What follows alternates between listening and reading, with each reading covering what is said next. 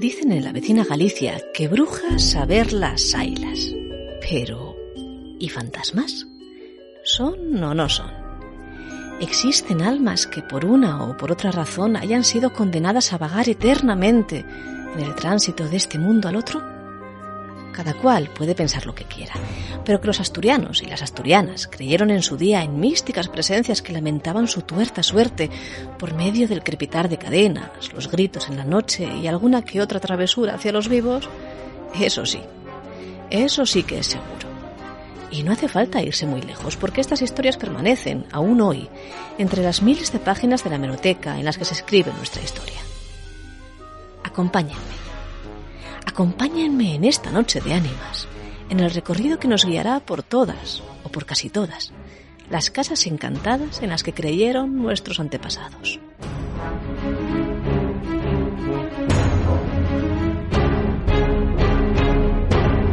Digamos que todo empieza, por poner, en Gijón, en el año 1913.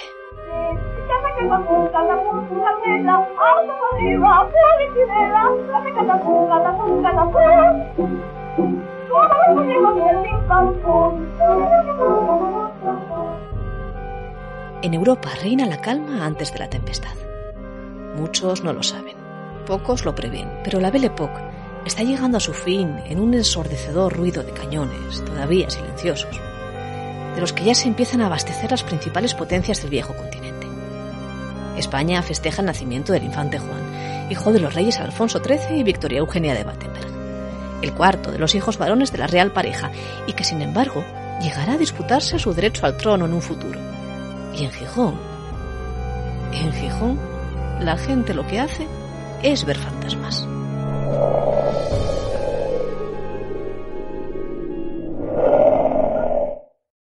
Concretamente en un viejo caserón ruinoso y abandonado de planta baja y situado en la calle del Instituto, muy cerca del Palacio de los Jove Allí decía la imaginación popular, y así lo recoge la prensa local, que hay puertas que se abren y se cierran solas. Ruidos interiores muy extraños, ayes lastimeros, choques de cadenas y sobre todo muchas ratas, que por sus dimensiones infunden pánico al menino más cazador y más barbián de aquellos contornos. El vecindario, especialmente las mujeres y los niños, no duermen con tranquilidad en toda la noche. Aquellos ruidos, de aquellos lamentos y de aquella desolación del viejo palacete que conociera tiempos mejores, interpretaban algunos que estaba habitado por fantasmas. Y otros, dando un paso más allá, argumentaban que semejante panorama solo podía deberse a la presencia en pleno corazón de la villa de Jovellanos del mismo espíritu de Satanás, con rabo y todo.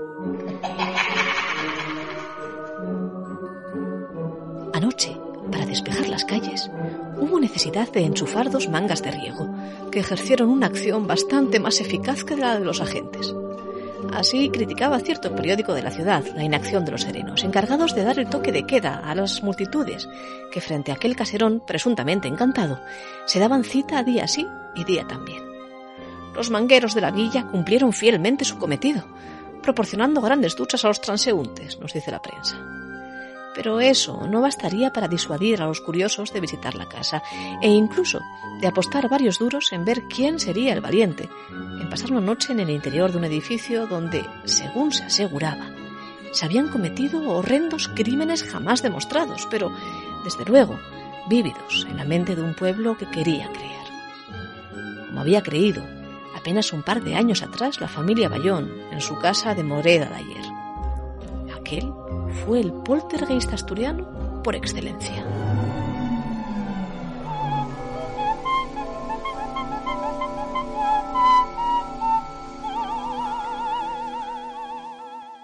Finales de 1910. Nace el último hijo de la familia Bayón, formada por Eusebio Bayón y Concepción Rodríguez. Y con él nacen los problemas. Así al menos se cuentan las crónicas y en el recuerdo de aquel tiempo, que quedan plasmados en la hemeroteca local. El primer suceso extraño ocurre pocos días después.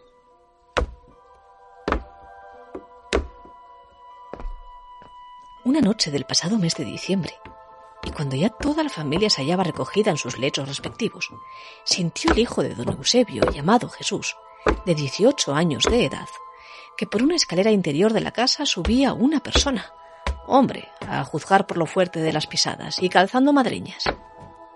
Esto dicen las crónicas, pero no sería lo último. Las pisadas acercaban a las habitaciones intentando penetrar en ellas y ese fenómeno, según la familia, se repetiría durante días. Pronto llegó también el crepitar de cadenas. El crepitar de cadenas a cada noche. Desde el desván de la casa del Rayán y procedente de una presencia que no se dejaba ver. Ni ante la benemérita, a la que la familia avisa cuando las cosas empiezan a desmadrarse y que no es capaz de dar explicación a todos estos fenómenos. Ni ante los sacerdotes tampoco. Los sacerdotes que en gran número se desplazan a la casa e intentan bendecirla para librarla de las extrañas presencias.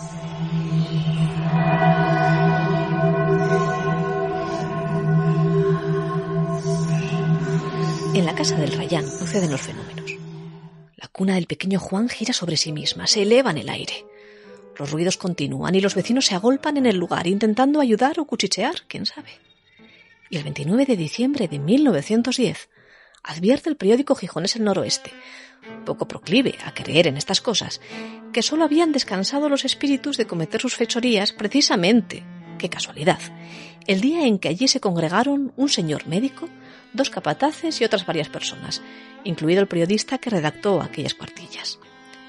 Entre las personas allí congregadas esa noche hallábanse el sargento de la Guardia Civil de Caborana y un guardia a sus órdenes. Y no había pasado nada.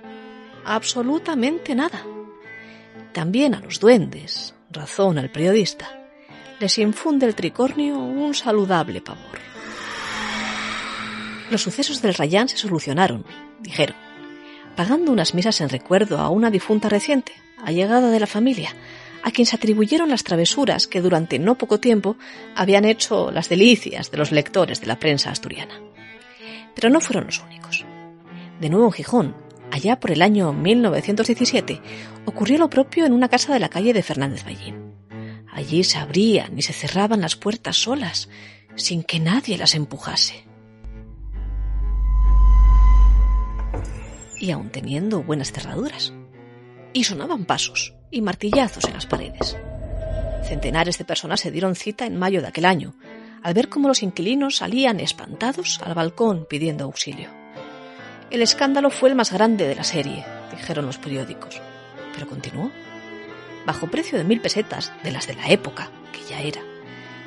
O en el caso de morir en el intento un entierro de primera clase, hubo gijoneses que se ofrecieron a hacer noche en la casa.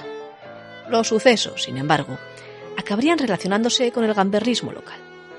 Se han materializado más los espíritus, leemos, y se ha visto a uno subir la escalera, se le ha perseguido incluso por los tejados, pero desapareció repentinamente entre dos tejas.